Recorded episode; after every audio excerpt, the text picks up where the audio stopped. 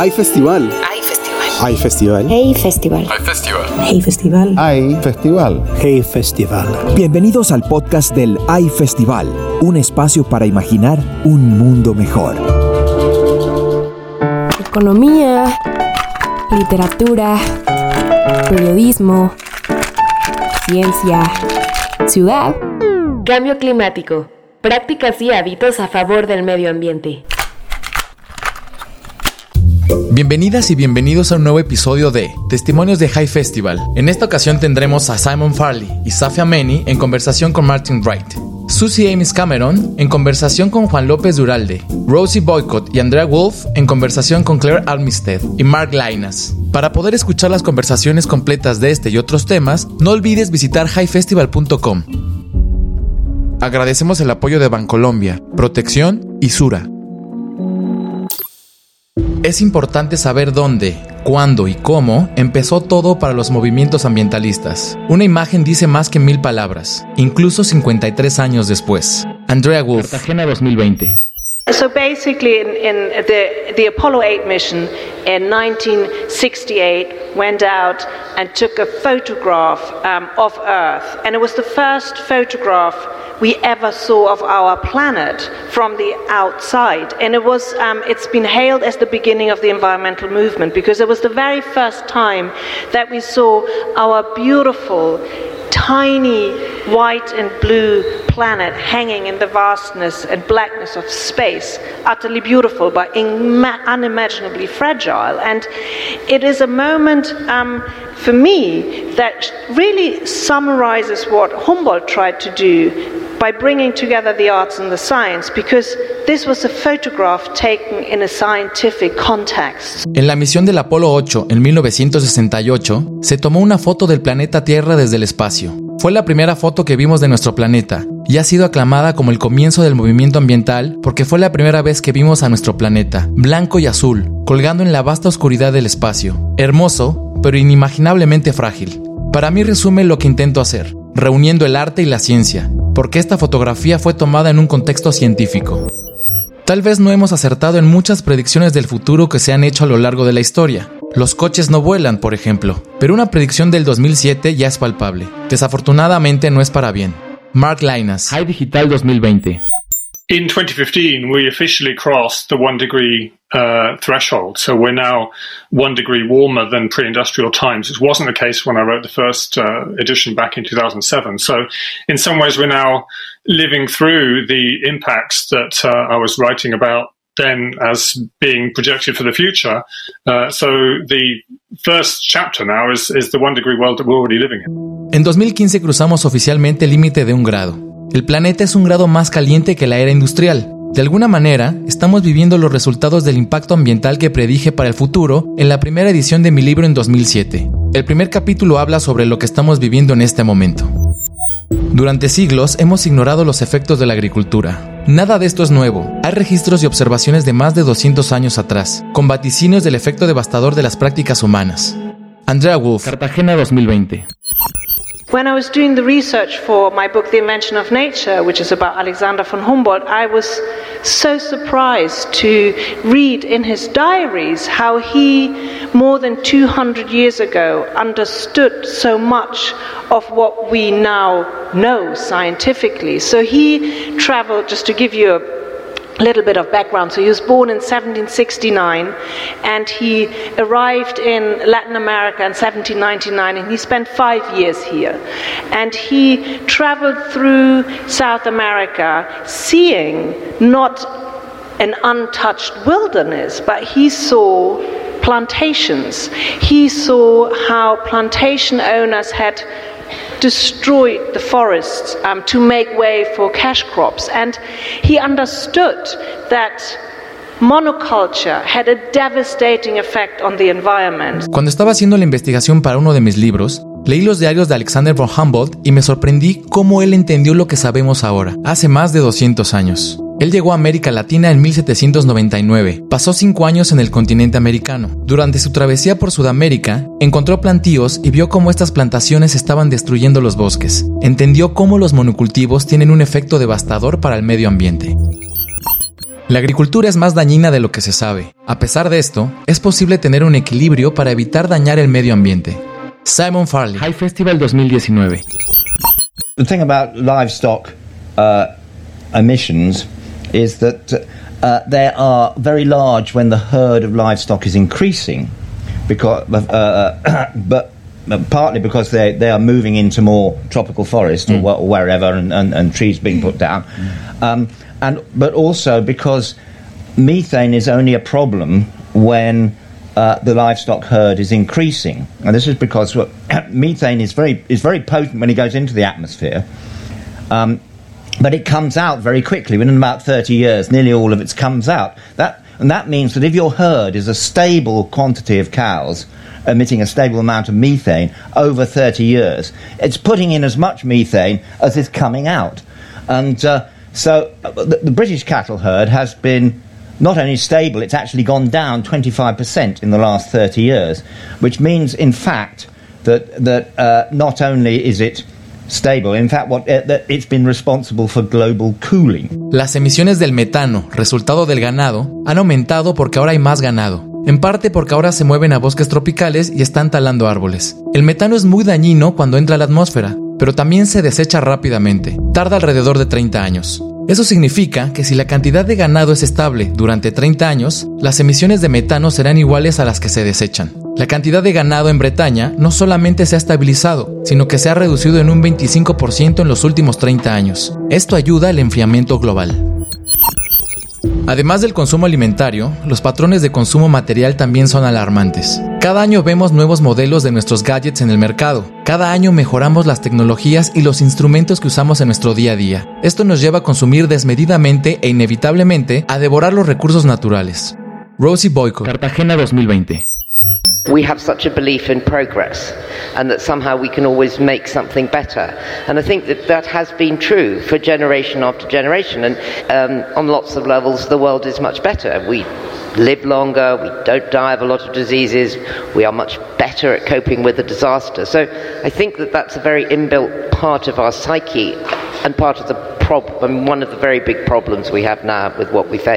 Creemos mucho en el progreso. De alguna manera siempre queremos mejorar las cosas. Y ha sido cierto. Generación tras generación en muchos niveles del mundo es mejor. Vivimos más tiempo. Tratamos con muchas enfermedades. Somos mejores haciendo frente a los desastres. Es una parte muy inducida de nuestra psique. Es una parte importante que enfrentamos ahora. No importa de dónde vengas, tus hábitos siempre pueden cambiar si así lo deseas. Susie Ames Cameron, Segovia, 2019. Had been, I've been told you have to eat meat to be strong. You have to drink milk to have strong bones. I grew up in Oklahoma, and we we still have our farm. Um, but when I was a little girl, we raised cows and we raised pigs, and we ate them and I, it's you know Oklahoma is it's all full of cowboys and yeehaw and you know eat your steak and your burgers and chicken fried steak and, and all of those you, things. Me dijeron que debía comer carne para estar fuerte, beber leche de vaca para tener huesos fuertes. Yo crecí en Oklahoma. En mi granja creábamos vacas y cerdos y nos los comíamos. Oklahoma está repleto de vaqueros y parte de sus tradiciones es comer carne, hamburguesas y pollo frito. El consumo desmedido es una consecuencia desastrosa para el medio ambiente. Otro aspecto negativo de este derroche es el desperdicio. Grandes cantidades de alimento son desechadas. Safia Meni, High Festival 2019. you know, we are wasting inordinate amounts of food. We're producing it in incredibly wasteful ways. Um, you know, we, we need to, to start, you know, producing and consuming food in, in, a way that is truly in balance with our with our seasons to, to, to reduce waste and to reduce pollution. Um, so I, I, I, think you know I've I've really found last weekend I found myself making a video about how to um, shop. Um, plastic free. And I, I, found myself going into supermarkets like Morrison's with a container and trying to find MSC fish, um, which which led me on to a whole discussion. Then, um, you know, looking for ethical fishmongers, for example. I think one of the issues is you know the waste. Forty percent of of fish is actually you know thrown back dead. You know, we, we are we are not managing what we um, what we what we pull from um, nature.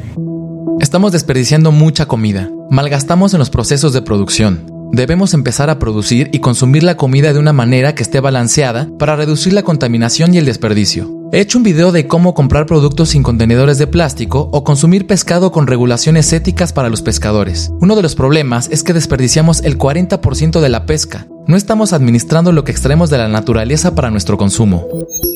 No podemos seguir desatendiendo lo que sucede a nuestro alrededor. Debemos empezar a tomar medidas a favor de nuestro medio ambiente. Susie Ames Cameron, al igual que muchos de nosotros, se preguntó, ¿qué puedo hacer yo? Segovia, 2019. What can I do? And very often people think that and then they just look the other way and they continue doing what they're doing. But if you if you decided to change one of your meals a day, put something on your plate to eat, you're either hurting the environment or you're helping it. So you can, as an individual, make You- a difference. You convinced me already. A veces te preguntas, ¿qué puedes hacer al respecto? La gente piensa sobre eso y después se olvida. Continúan haciendo lo que siempre hacen, pero si decides cambiar uno de tus platillos al día, cada vez que te sientas a comer, o estás dañando al medio ambiente o lo estás ayudando. Así que sí es posible hacer la diferencia individualmente.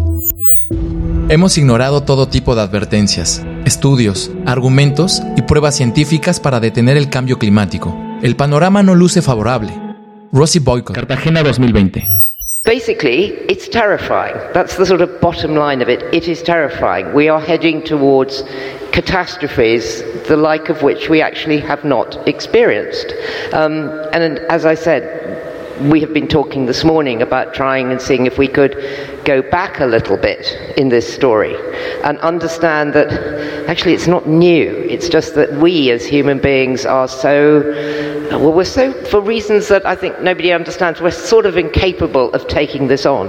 El escenario es espantoso. Nos dirigimos hacia la catástrofe como nunca lo hemos visto. Esto no es nuevo. La cuestión es que nosotros, como seres humanos, hemos sido incapaces de hacernos cargo por nuestra cuenta. Paso a paso podemos revertir las consecuencias de nuestras acciones. Susie Ames Cameron comparte métodos que pueden ayudar el medio ambiente. Segovia, 2019. So OMD, it stands for one meal a day. And it's not about just eating one meal a day, it's about changing one of your meals a day. So whether you're changing breakfast, lunch, or dinner.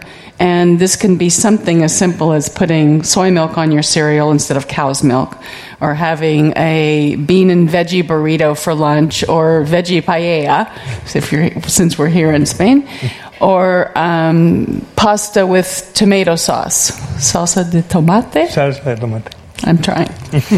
um, so it's, it's very incremental pieces, and like you said, it's an invitation. It's an invitation to be able to change those those things to one meal a day. Typically, people feel better, so sometimes they'll choose two meals a day, and it's not about perfection. It's not about 100%. I do have people in my life that have gone 100%, but that's their journey. Everybody has a complete different journey. But the idea behind OMD is it's not only good for your body, but it's good for the environment. And you know, when we're talking about about the Amazon, people don't realize that animal agriculture is the second leading cause of greenhouse gases and climate change, more than all transportation combined every car, every airplane, every bus, everything. So, you know, you might be out there being able to drive in a Prius or a Tesla or a, you know, some kind of a hybrid or an electric car. But if you're driving through McDonald's, you're not helping.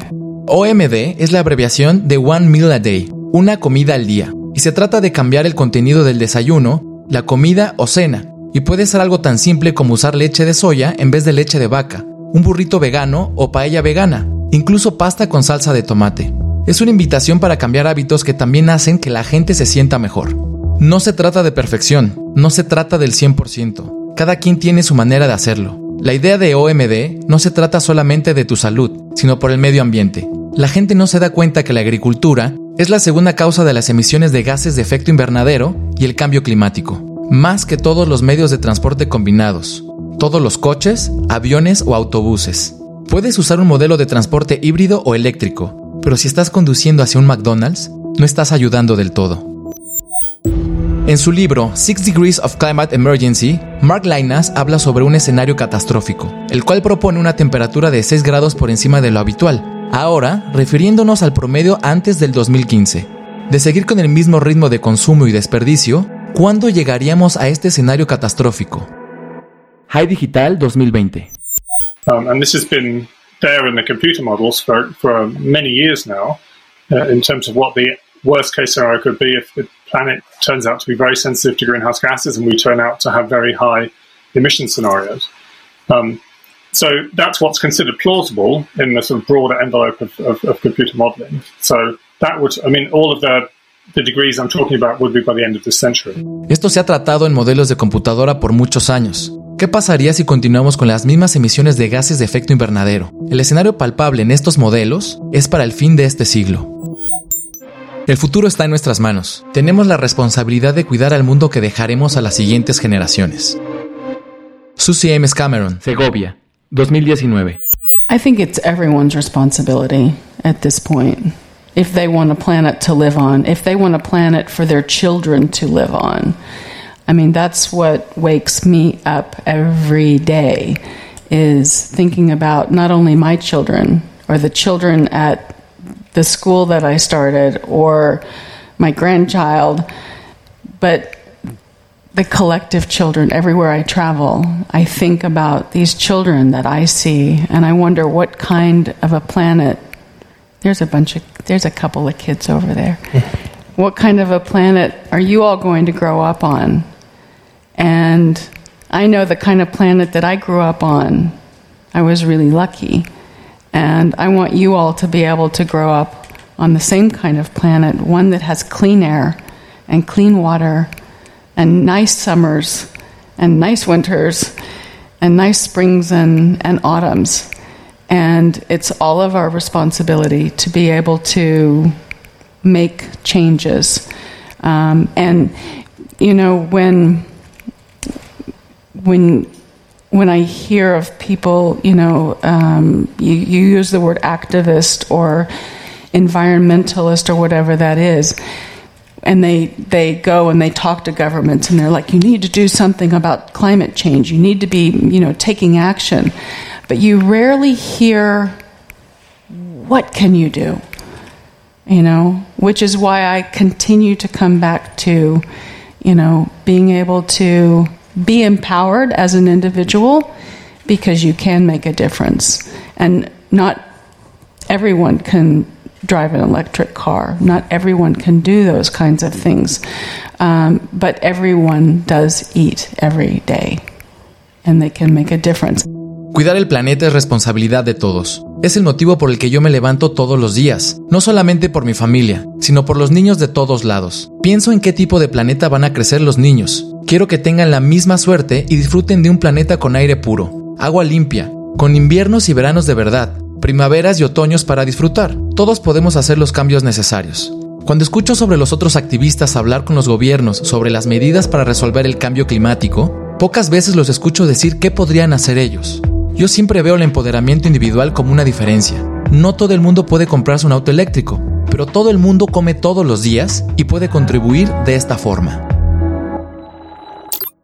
Antes de ir a comprar tus alimentos al supermercado, recuerda que tenemos una cuenta pendiente con nuestro medio ambiente. Todo cuenta. Cada granito de arena puede conducirnos a un planeta más sano y esto se verá reflejado en nuestra calidad de vida. No olvides suscribirte al High Player en highfestival.com, donde podrás encontrar miles de audios y videos de ediciones pasadas de High Festival. Agradecemos el apoyo de Bancolombia, Protección y Sura. Hay festival. Hay festival. Hay festival. Hey Festival. Hay festival. Hey Festival. Hay festival. Hey festival. Esta fue una producción de Junkie Media.